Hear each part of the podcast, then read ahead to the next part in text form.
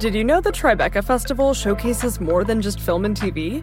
Tribeca's audio storytelling program, sponsored by Audible, is happening June 9th to June 13th in NYC. It includes premieres of new indie podcasts, plus exclusive live tapings of popular podcasts like Slow Burn, Criminal with special guest Melissa McCarthy, and Vibe Check with special guest Lena Waithe.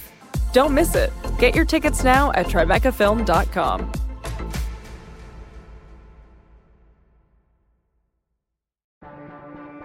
Get ready to laugh out loud at the Tribeca Festival, June 5th to June 16th in NYC.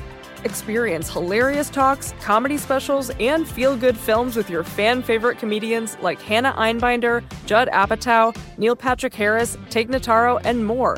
You have to be there. Get your tickets now at TribecaFilm.com. Is American journalism broken? I'm Sean Illing, and I'm your host for Vox Conversations.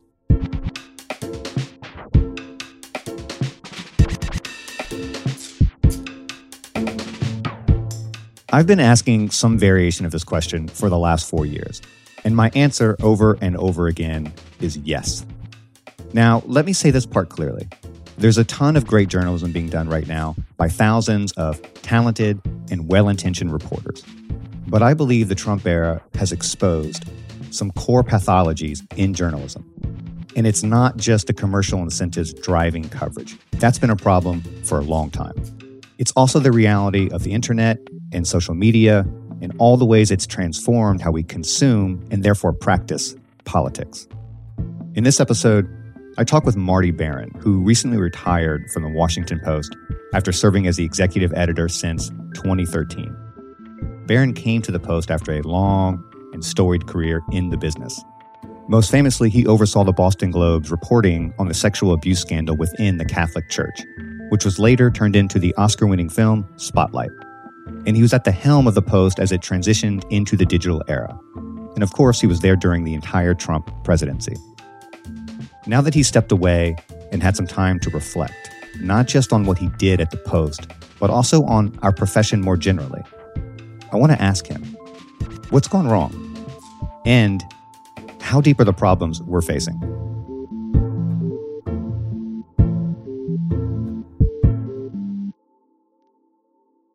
Marty Baron, welcome to the show. Thanks for having me. First off, how the hell is retirement? Are, are you bored? Are you, you jogging on a beach every day? What's going on? Uh, well, I'm not even close to a beach. I'm in the woods, but retirement is going well. Uh, it's nice to have more freedom, more flexibility. I'm uh, working on a book and enjoying spending more time with friends. Well, we appreciate you taking the time. I want to start by asking, and you know, this is a bit of an oversimplification, but it, it's true enough. In the world of journalism and, and academia, there's more or less kind of two camps over the last, particularly four years or so. There are those who think American democracy is, you know, flawed, but stable and ultimately resilient. We're going to be fine. And then there are those who say this is a five alarm fire and it's near panic time. Where are you on that spectrum at the moment, Marty? I guess I'm somewhere in between, to tell you the truth. Uh, I think there are enormous concerns right now about the future of our democracy. I think it's shown itself to be more fragile and more vulnerable than we ever imagined. On the other hand, I'd like to keep in mind that our democracy has been tested in ways that are more grave than what we've seen over the last four or five years. We had a civil war in this country. I think it's important to remember. We've had all sorts of other huge crises and we came through. And so, you know, I maintain confidence that we'll get through this, but I think that we're encountering some severe threats to democracy today, particularly the challenge to truth, the questioning of objective reality, and that people can't seem to even agree on the facts and even what constitutes a fact and how we determine what is a fact. Trump is sort of the elephant in the room there. So let's just let's just start right there. Something you said recently, I don't know if it was a speech or an interview, but you had said that you were proud of how you covered the Trump administration. Um, I'm curious, what are you especially proud of? Well, look, I think part of the job of a news organization like the Post is to hold government to account, particularly if they're not telling the truth. There were a lot of falsehoods, a lot of lies. a lot of misinformation and disinformation over the course of the previous administration. I think some of that is true of any administration, but it was taken to a degree that we have never seen before in this country. And so I am proud of how we kept faith with the truth, uh, notwithstanding the attacks that we came under. You also said that, and I think you may have said this multiple times, that, you know, quote, we're not at war, we being the media or, or Washington Post, we're not at war with the administration, we're at work. I'm curious what you meant there as well. I mean, obviously, there are a lot of Trump voters who disagree with that. Why are they wrong or where are they wrong on that front? Well, it's not just Trump voters who seem to disagree with that. It's people on the left who say, no, you actually are in a war with the previous administration. You were in a war with the previous administration and you're deluding yourself to say that you're not. But I don't think that I am deluding myself. Look, I mean, when Trump came into office, Steve Bannon called us the opposition party. The Trump administration wanted us to be seen as the opposition party. And I think we have to be careful not to become the opposition party. Our job is to uh, report the facts, put them in proper context, tell people what's going on in an unflinching and honest and honorable way. That's our job. That is the work that we are supposed to do. That is not engaging in war. That is just doing our work. We do that work regardless of the administration. We have been uh, at odds with previous administrations and local newspapers all over the country and all over the world often find themselves at odds, whether it's municipal government or state government or the federal government, politicians of all sorts. But I think we have to keep in mind that our job is not to wage war against any administration. Our job is to get the facts, put them in proper context, and then tell people honestly and straightforwardly what's going on. And I think there's a distinct difference between those. Yeah, my sense of this is that you, well, I really should say we instead of you, because basically everything I'm going to say here that even sounds like a criticism is really a criticism of the press, not you or the Washington Post or really any outlet in particular. But I think that we, a lot of us, did not want to accept the adversarial role, but I'm not sure we had a choice. We were thrust into that by dint of circumstances. I mean, simply by virtue of doing the job, which is to say, telling the truth as best we see it, we were going to be an oppositional force to someone like Trump who's invested in lies. Is that the wrong way to, to see it? Well, you know, people have talked about the adversarial relationship between the press and government and politicians for a long time, well before Donald Trump ever found his way onto the political landscape. That's just part of the job. I don't think that we go about our work seeking to be an adversary, but in doing our work, we often find ourselves in an adversarial relationship. I would say that we found ourselves in an adversarial relationship perhaps more frequently with the Trump administration. I would say almost certainly more frequently, not to be so cautious about it.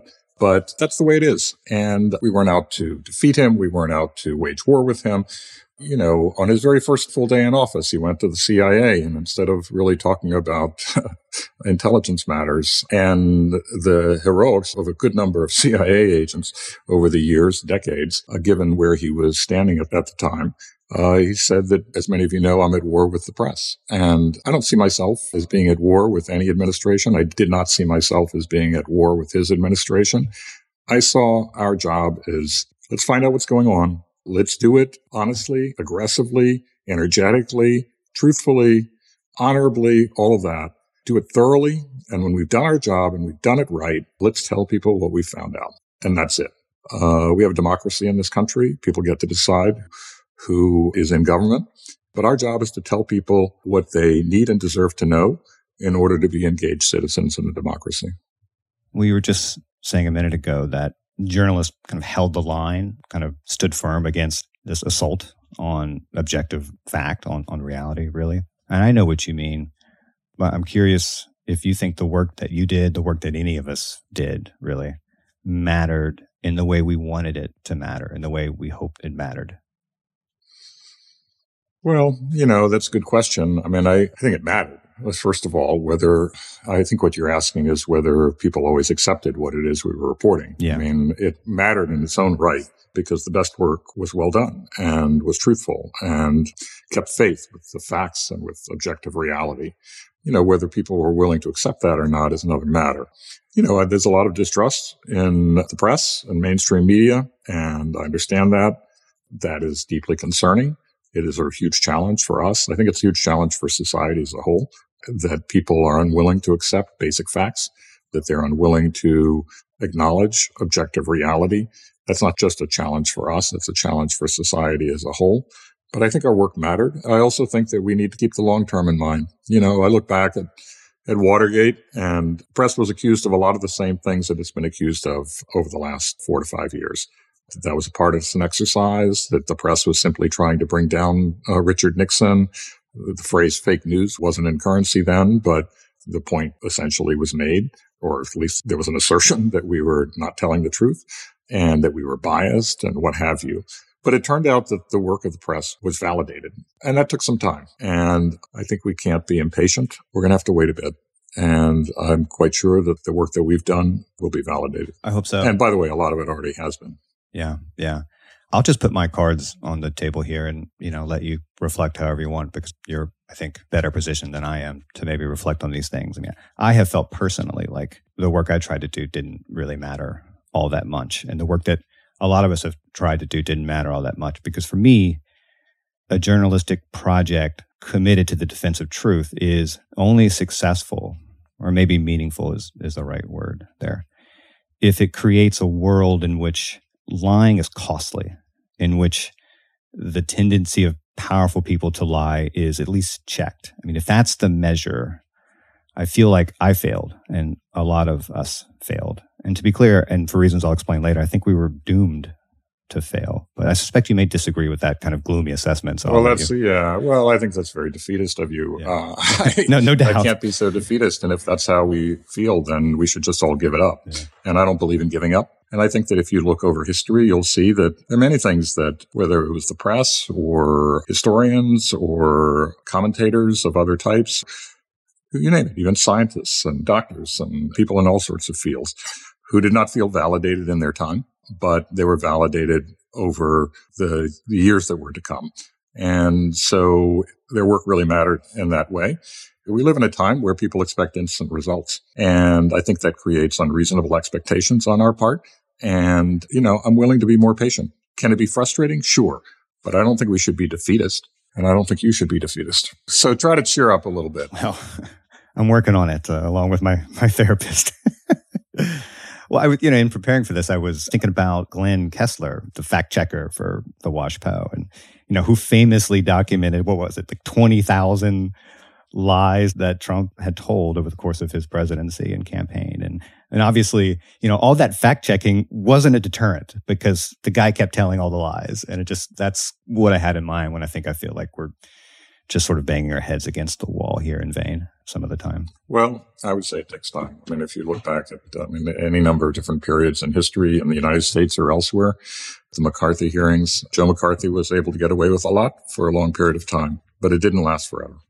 Yeah. Something I'm kind of inching my way towards here is it seems to me that we've reached the end of, of what some people would call the gatekeeping age or the age of media gatekeepers.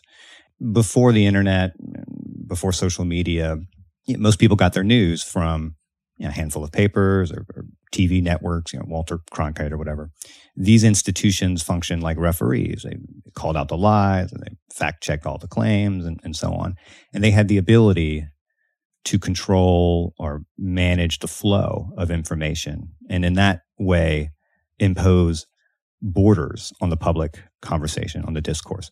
Today, gatekeepers still matter. I mean, the New York Times, the Washington Post, Wall Street Journal, these institutions still matter in terms of setting a baseline for political knowledge. But there's so much more competition for clicks and audiences, and there's so many more choices. And that has altered the incentives for what's newsworthy in the first place. And the consequence of that is we're in this kind of epistemological wilderness. And as someone who was, you know, running one of the most important gatekeeping institutions in the country, I'm, I wonder how you think about that. Right. Well, I think, you know, you make a good point. It's clear that we have many more media outlets, uh, and not just media outlets, but any individual can essentially become a media outlet. And uh, many do. Uh, and they spread uh, all sorts of falsehoods and conspiracy theories. But at the, at the same time, there are individuals who have been given a greater voice and they are very useful sources of quality information. And those are voices that may not have been heard in the past. There are communities that are being heard in a way that they haven't been in the past. I mean, some of the people who cheered the greater diversity of voices, understandably, were people in marginalized communities, people on the left who felt that the mainstream media had a stranglehold on communicating with the public. And so, yeah, we do have a lot more voices. In fact, that's why we have Vox Media these days. You know, in the old days, we just had three networks. Uh, we had, you know, limited sources of national radio. We had in any one community, you had one or two newspapers. Uh, you didn't even have a national newspaper before, really, before the 1990s, when the New York Times became one. And I guess the Wall Street Journal already was one, but with a more limited audience. And so people felt that wasn't enough. And I understand that. And now there's the feeling that there's too much and that it allows the spread of falsehoods, conspiracy theories, all sorts of dangerous material that's essentially dangerous and a threat to society. And it's true. The traditional news organizations, whether it's the Washington Post or the New York Times or, you know, one of the networks, they don't have a hold on the, on the national discourse in the way that they did in the past.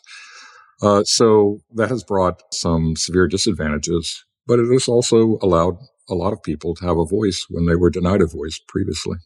Do you feel like the benefits of this addition of new voices, which are obvious enough, do you think those benefits outweigh the cost or the harms? Well, I'm not sure I've settled that in my own mind at this stage. And at the end of the day, there's nothing I can do about it. It is the, what it is. It's the product of the internet. And the internet has allowed any one individual to be essentially an international television network if they want to. They can just go on and be on YouTube. Their voice can be heard all over the world. With Twitter, same thing. Facebook, same thing. That's the world we live in. What I think is not going to change that. The question is, you know, how do reliable sources of information persuade people that they're doing their work properly and that they are, in fact, presenting objective reality and the facts. All I can do is focus on what we can control. As you were sort of steering the the ship that is the Washington Post as the digital revolution was underway, did you sometimes wish we could go back to the pre-digital media world? Uh, yeah, you bet. I mean, when I was working at the Boston Globe as the editor, uh, that was, you know, in the early 2000s. That's when high speed broadband really started to penetrate this country. That made possible mobile devices. It's what led to the development of social media. It's what deprived a lot of traditional news organizations of the revenue that they used to have largely exclusively to themselves. And all that money started to flow to large tech platforms. And so you know, we were hobbled and we were losing readers. We were losing advertising. We were losing everything. So sure, was I in a period of mourning then? Yeah, but I got over it because as I said before, all I can do is really focus on what I can control. And I wasn't going to be able to change those circumstances. And I certainly wasn't going to remain in the state of mourning forever because that doesn't do any good. And even in life, you know, when a close relative or a close friend passes away, you can be in mourning for a while and should be but you do have to go on living your life and living it as best you can. And that's how I think about our profession as well. Do you like this term post truth? Do you think we're living in, in the post truth era, or do you feel like that term is unhelpful? Uh, you know, I haven't thought that much about the term. I'm not a particular fan of it because I don't think there is such a thing as post truth. I think there is such a thing as truth. It's not easy to get at. It's hard. You have to overcome a lot of obstacles to get to it. We sometimes arrive at approximations of the truth. And I think we have to recognize the limitations of what we know and how much we actually don't know before we declare something to be the truth. But to sort of say we live in a post-truth world suggests that there is no such thing as truth and that everything is malleable, that it's all just a matter of opinion or it's a matter of who holds power or who has the biggest megaphone or what have you. So I'm not a particular fan of the term, but I haven't really thought about it very much. I think I've come to, to hate that term for different reasons. For me, at least, we can't be post truth because we never really lived in truth. I don't think in the way people suppose we did. What we had, in my opinion, was a liberal order in which media gatekeepers like the Post dictated what passed as truth, or at least imposed limits on the number of claims to truth. And as that order has unraveled, or that order has unraveled rather, and even if it still existed, we have this other problem, related problem, which is the collapse of public trust in elite institutions. And that collapse of faith in authority is incredibly important and not terribly understood. You know, truth ultimately is a function of authority. I mean, we all believe all sorts of things to be true, not because we've you know, tested it in a lab. or done the work, but because authorities we trust said it was true. And if there are no authorities or recognized authorities, we've kind of lost truth. Do you think that's, again, too gloomy? Well, you are pretty gloomy. what can I say? I'll warm up, I promise. Yeah, really. You really do need to cheer up. I don't know how you get through the day. Coffee mostly. Look, I mean, I, I understand your point, but I don't think that it's, I think there are such things as facts. I do think there is such a thing as truth. The media was not, has not always been successful, but it's been successful quite a bit.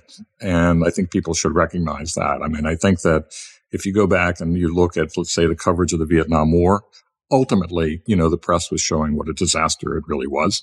If you look at, as I mentioned on Watergate, what was being reported, even though it was being denied, turned out that was the truth. I think you can find innumerable instances of the truth being reported and to sort of suggest that it's just sort of a construct of mainstream media institutions and there is no such thing and it's just their truth and I've got my truth and frankly, it sounds a lot like alternative facts to me. So I no, I don't. I guess I don't subscribe to what exactly you're saying. And just to clarify, I don't contest that there isn't a truth. I, I'm not a relativist. I would just question a lot of people's kind of romantic understanding of the role of truth in governing public life in the you know, before times. No, it's, it's sure. I mean, look, there are many myths out there. There are myths in history. There are myths in our current affairs. Things that were sometimes presented as truth were not that. I recognize that. You know, and certainly as news organizations, we have many failings of our own and we can all point to them. The fact that we can point to them, that if we're being honest with ourselves means that's a good sign. Do you think liberal democracy, or let me just be more specific, you know, our liberal democracy can function, can continue to function in an information climate like the one we have, which presumably is not going away anytime soon. In fact, will probably just get worse or more chaotic. I think it's going to be really difficult. It is already really difficult because in order to have democracy, I think we do have to agree on a common set of facts, basic facts. And we can't seem to do that. I mean, we can argue over the policies. I believe we should argue over the policies. We should argue over what the problems are. We should argue over how to solve those problems. Uh, that's the nature of a democracy. But fundamentally, we, we have to agree on some basic facts. And we seem incapable of doing that today. I mean, January 6th is a classic example of that. How is it that, you know, a good portion of the population in the United States thinks that that was a false flag operation, that that was Antifa instead of Trump supporters? How is it that a former president of the United States can claim that that mob was hugging and kissing the police, as he has said? That's just complete nonsense. The American public is somehow not even agreeing on who won the election in 2020, which is preposterous. I mean, that is a fact that Biden won the election. And yet, uh, you still have a large portion of the population who will not accept that. So that's difficult for democracy, if not an impossible situation. It is. It is. Now look who's starting to sound gloomier by the minute here. Oh, you're taking me down. I'm starting to win you over. That's you're taking me down this path. Welcome aboard. Lots of space on the pessimism train. Well, you know, as I said, I'm you know, when you launched this conversation, you asked where I was on the spectrum, I guess, that you laid out. And I said I was somewhere in the middle. And I am somewhere in the middle. I mean, I, I'm not without hope that we can't get through it. That's the point that I'm making. So Let's take a quick break, but when we're back, the way Americans get their news has changed. What does that mean for a legacy publication like the Washington Post? That's after the break.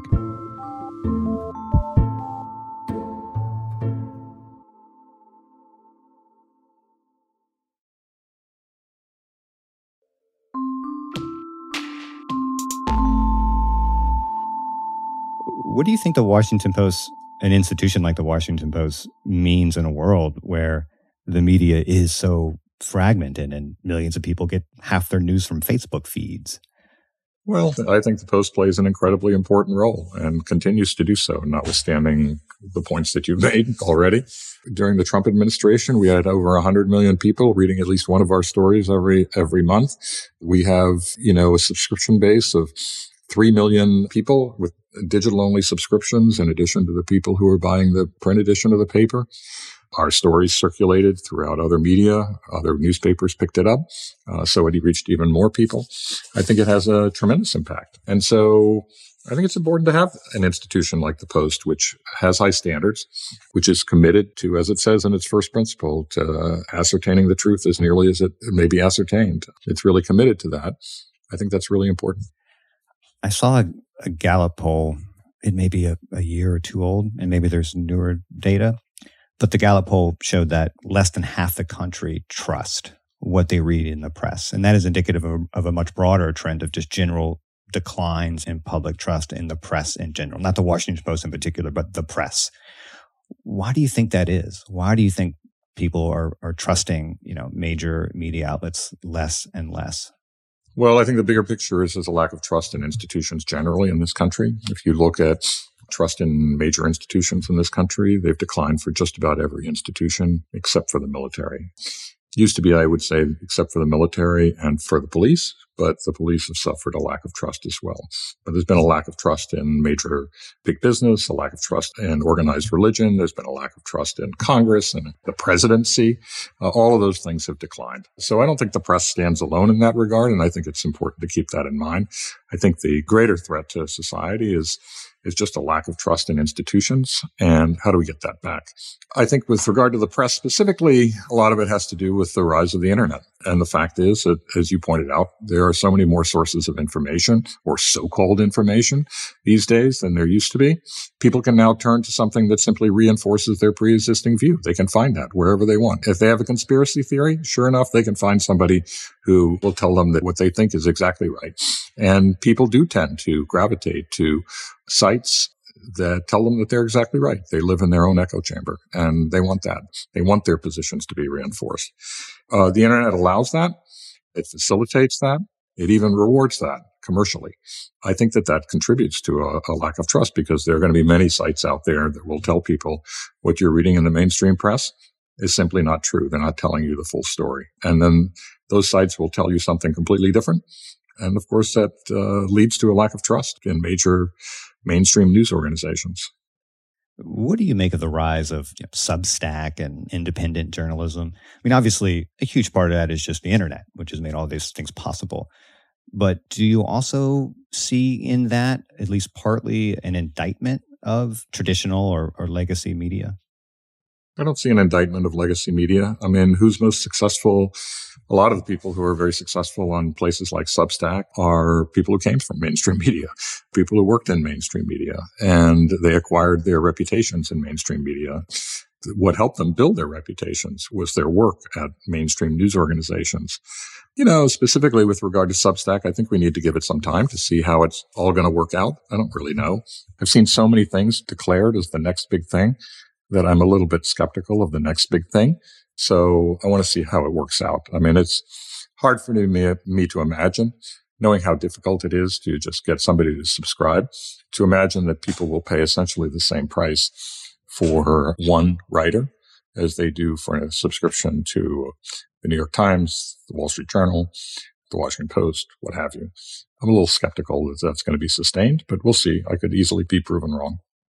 You talked a lot about this idea of journalistic objectivity. And I know there's a media critic, Jay Rosen, he, he calls this the savvy style, which is the conventional journalistic norm that says reporters are just spectators of the process, when in fact, they're also actors, whether they want to be or not, right? The choices we make, the things we do or don't focus on impacts the very events we're covering. And the criticism is that that willed blindness, as it were, leads to a lot of problems. I mean, I guess that's the general diagnosis from people like Rosen. And I, I, think there's some truth there, a lot of truth, in fact. Do you buy that diagnosis?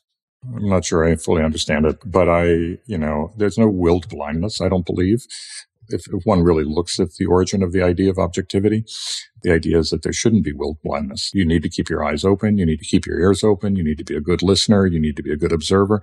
You need to recognize the limitations of what you think you know and that you may not know everything and that you may not be as expert as you actually think you are. And so you actually need to do a job of reporting. And I think if, if reporting is not sort of keeping an open mind, thoroughly getting, gathering the facts, trying to understand them, all of that, then somebody's going to have to explain to me what reporting really is. Is it just a matter of declaring what, what it is you already thought before you ever embarked on any such enterprise? Yeah, I don't, I don't really see that.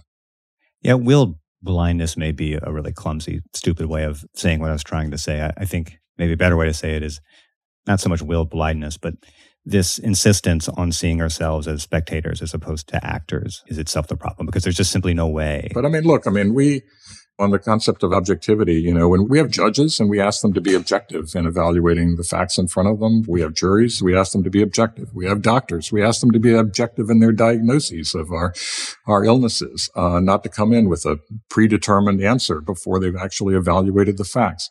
All I ask for is the same thing on the part of journalists, is that we be objective in the same way. I don't see how, why it's such a good term for judges and doctors and scientists and somehow a terrible practice for journalists. Yeah, I'll go back to the the Bannon quote that you gestured at earlier because maybe that's a better way to kind of tease out um, an example of what we're talking about here. Right? So the, the full Bannon quote was I, I think there is a single quote, the most memorable quote of the Trump years, and it was uttered by Steve Bannon in early 2018. He said, The Democrats don't matter. The real opposition is the media. And the way to deal with them is to flood the zone with, you see there, shit. And I've written a lot about this and I don't have any answers for it. Somebody smarter than me will have to, to come up with answers for it. But here's an example of a consequence of the kind of reporting, at least that Rosen was talking about. And this wasn't a criticism, again, of the Post in particular, just journalism in general.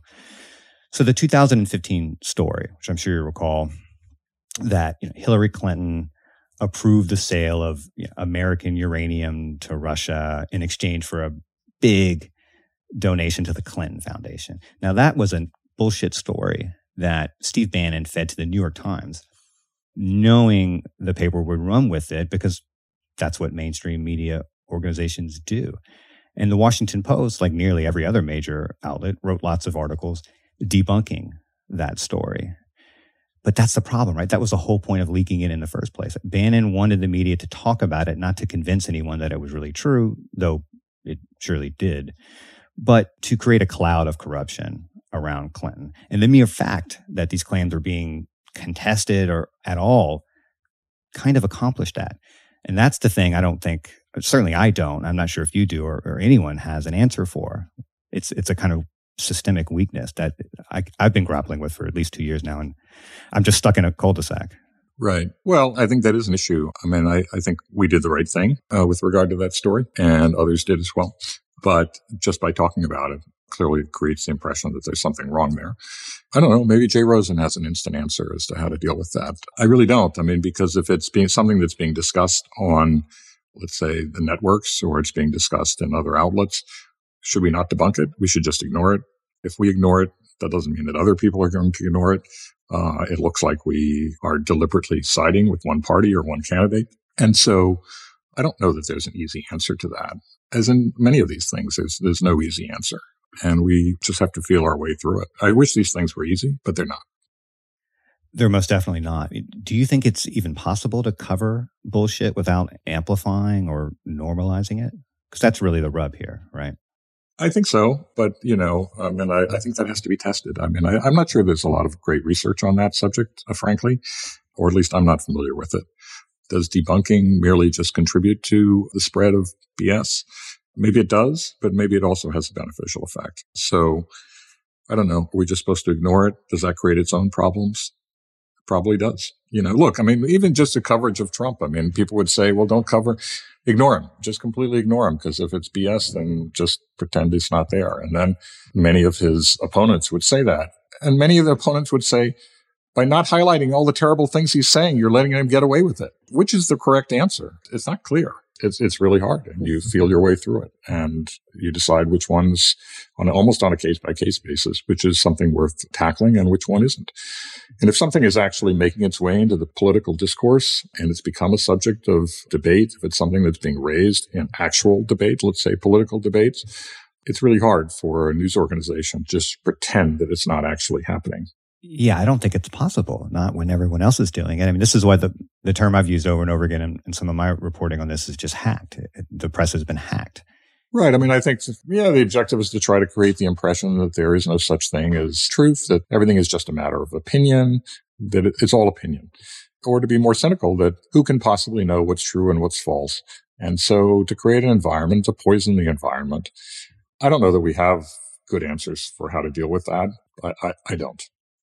I mean, hell, Marty, I, I'd argue the zone would be flooded with shit with or without Steve Bannon or, or Donald Trump. For me, just the race for content, the, the need for clicks and for eyeballs is all you need to produce the result that we have. In some ways, we don't have a Steve Bannon problem. We have a political economy problem, right? I mean, just the nature of the business model of the press kind of lends itself to this kind of horse race coverage or this kind of frantic covering everything in a kind of mad competition with all the other outlets leads to a zone flooded with shit. Well, even if you didn't have a press, you would just have individuals spreading this kind of stuff and you would have all the same shit that you have with or without a press. Look, I don't have a ready answer for it. In mainstream media outlets have to evaluate these things on a case by case basis and decide which ones are really worth tackling and which ones aren't. And that's the best we can do. What was that evaluation process like for you when you were at the Post? I mean, you're you're a sharp guy. You have tons of really smart, talented reporters doing this work, and you know everyone there in the room was smart enough to understand what was happening. It was obvious what Trump was doing. What was the process like sifting through that and trying to make those decisions about should we report this? Should we not? Is this just Trump throwing out another slab of red meat so that the press can run around like greyhounds chasing it so that he can just hijack the news cycle and, you know, on and on and on and on? How difficult was that for you in terms of making those decisions about what to cover and what not to cover? Well, it's hard. And these decisions are not made by any one person. They're not made by me individually. We do hundreds of stories every, the Post does hundreds of stories every single day. You know, the editor, the top editor doesn't sit there and say, do this, don't do that. Uh, here's how to write this one. Here's how to write that one. That's just not possible. I look, I mean, I, at the beginning, I think that we paid more attention to what Trump was saying uh, on his Twitter account than we did toward the end. And I think that we were much more careful about the ones that we gave any attention whatsoever. But his Twitter account also was a real window into the way that a president was thinking. And it was a window into the policies that he intended to implement. And so it's difficult to decide which ones deserve your attention and which ones don't, because those tweets were often a prelude to actual policies. They were. Okay, we're going to take one more short break, but when we come back, can journalists tackle lies simply by exposing them? I'll ask Marty after the break.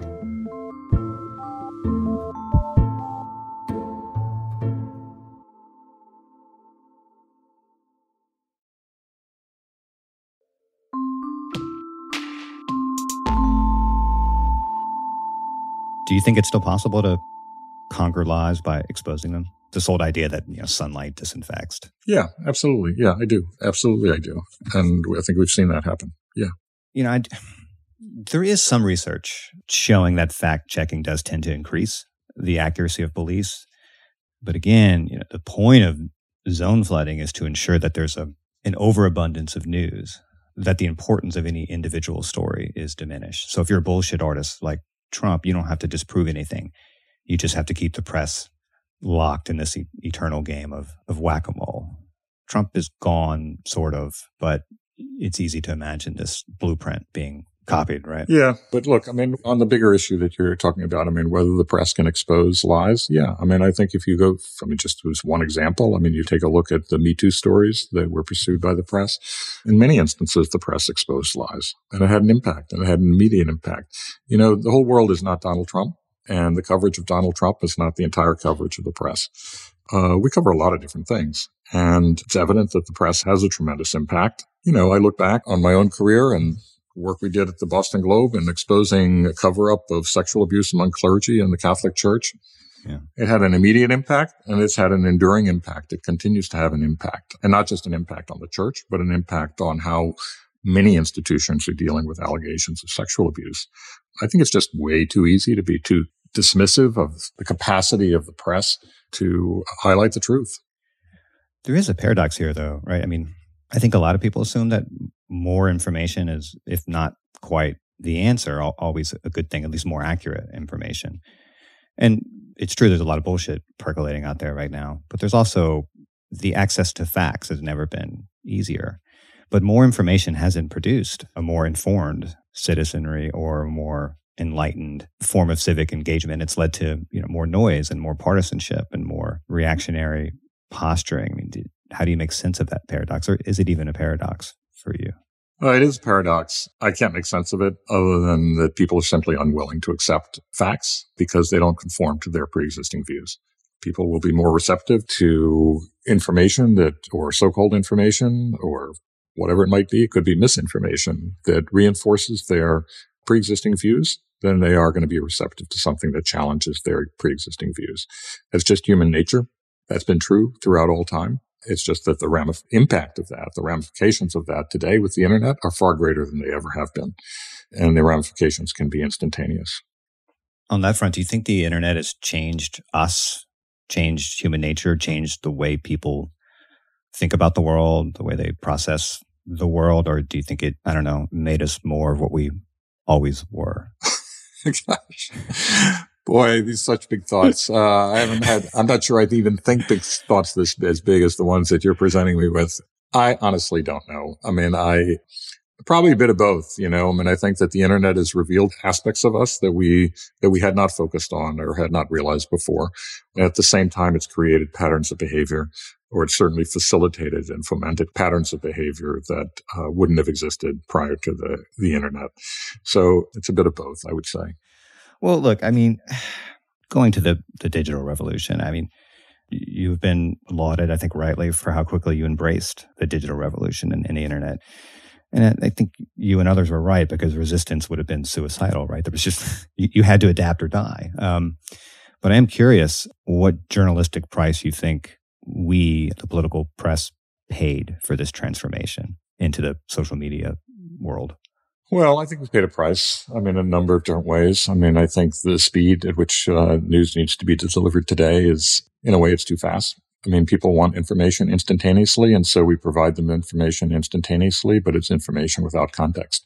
Well, the context is going to have to come along later if it ever comes along at all. So that's one problem. The other is, you know, social media has a lot of advantages and it's given voice to a lot of people as it should, more people who weren't given a voice before. At the same time, I think that it's allowed, facilitated a pattern of behavior among journalists that I don't think is terribly helpful. People are, I think, way too willing to express their own personal views on social media. People who work for uh, major news organizations. And I don't think that's a very good idea. Why do you think that was a bad idea? What's the problem with that? Well, I think that it just undermines the credibility of the institution. I think that our job, at least on the news side, unless you're going to be an opinion writer, is to do is what I exactly talked about before, which is get the facts, put them in the proper context, and tell people in a straightforward, unflinching way what it is we've learned. If any individual can say whatever he or she wants on whatever subject he or she wants, using whatever language he or she wants, whether they're expert in the subject or not expert in the subject. That creates an impression that it's the institution speaking rather than the individual speaking. And it can form an impression of the Post, or the Times, or Fox, or whatever it might be, that is not what we would like it to be. And that undermines our ability to sort of present to the public uh, information in a way that we feel is an appropriate way. Institutionally, we believe is the appropriate way. Do you even see a way to circumnavigate that problem in this kind of world where the walls between writers and readers is kind of broken down? I mean, is, is there any way to kind of maintain that, that need separation between news and opinion? Uh, I think there is, and that is that we need to have guidelines and rules within these institutions as to what the proper behavior should be and what is prohibited and that people need to abide by those rules. But if people are not willing to abide by those rules, then all of that collapses. Was this kind of a generational clash for you? I mean, there's been, at least at the Post, I mean, obviously there's been, you know, I think pretty significant cultural shifts in media institutions. And, and a lot of times the kind of divisions fall along generational lines. I mean, was that, how difficult was that for you to navigate? Well, I mean, look, I had my share of controversies, but yeah, I think it falls uh, not entirely, but heavily along generational lines. I think that people of a younger generation feel they should have more freedom to express themselves on social media and that the institution should have nothing to say about it or very little to say about it. And among older journalists, they don't necessarily subscribe to that approach. So uh, yeah, I think there's a generational divide. There's also a weird tension here. I mean, social media has turned a lot of writers into celebrities, really. And you know, their, their media companies have really cashed in on that celebrity. I mean, some more than other. The, the Times, I think, has been a little more aggressive than the Post in embracing that kind of rock star model. But do you think that that dynamic has maybe perverted the way a lot of us approach journalism?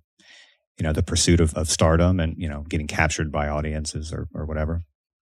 I don't know that it's really a pursuit of stardom. I think it's more just a feeling on the part of a lot of individuals that they're entitled to express themselves, that they want to express themselves, that they see that as part of their own identity, that is true to themselves. I get that.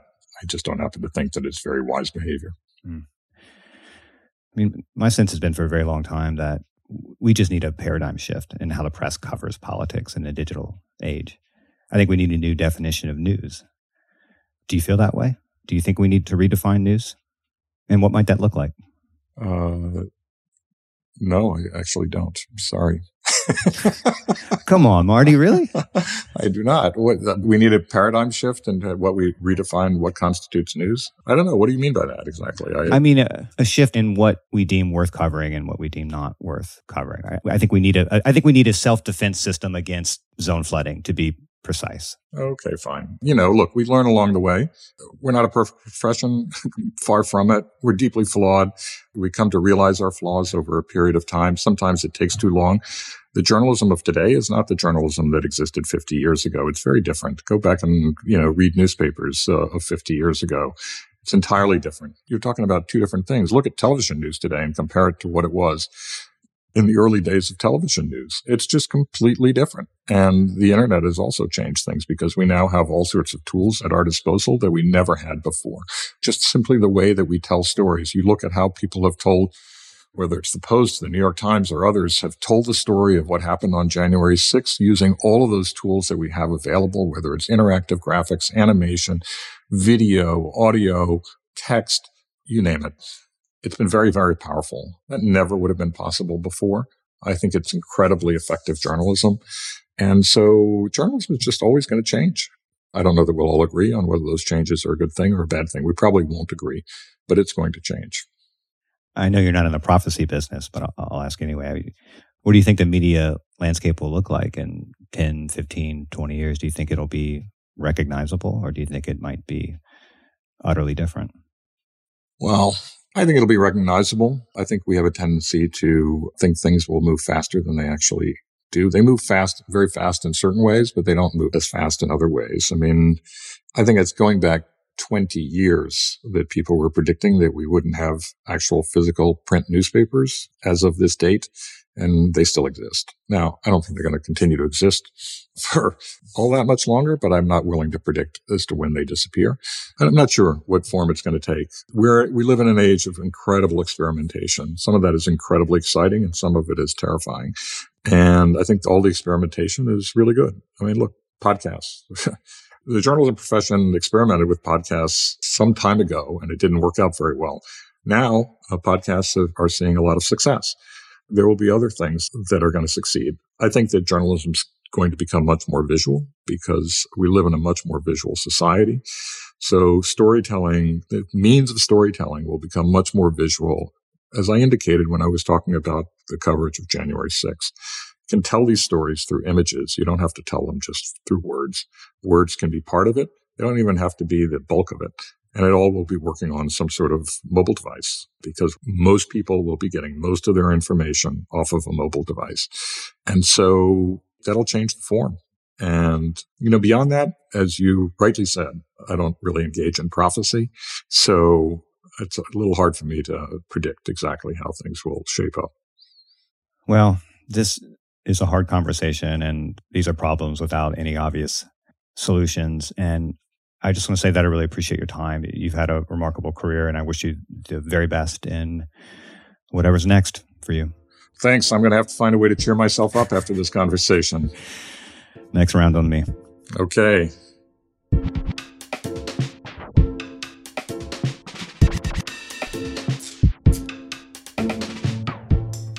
Vox Conversations is produced by Erikk Geannikis. Our editor is Amy Drozdowska. Our theme music was dreamed up by the mysterious Breakmaster Cylinder, and Liz Kelly Nelson is the VP of audio at Vox. This is very, very big, big, big thoughts here. I've, um, look, I've, I've, been stewing on this for like two years. I wasn't prepared for that. I would have had to spend a day thinking big thoughts before I got onto this conversation. If you like the show, let us know. Room for improvement, we want to hear that too. We're curious to know what you think, what you want more of, what we could improve. And if you have ideas for future guests or topics, send us your thoughts at voxconversations at vox.com. And hey, if you did like this episode, share it with your friends, rate and review. And join us on Thursday for a brand new episode.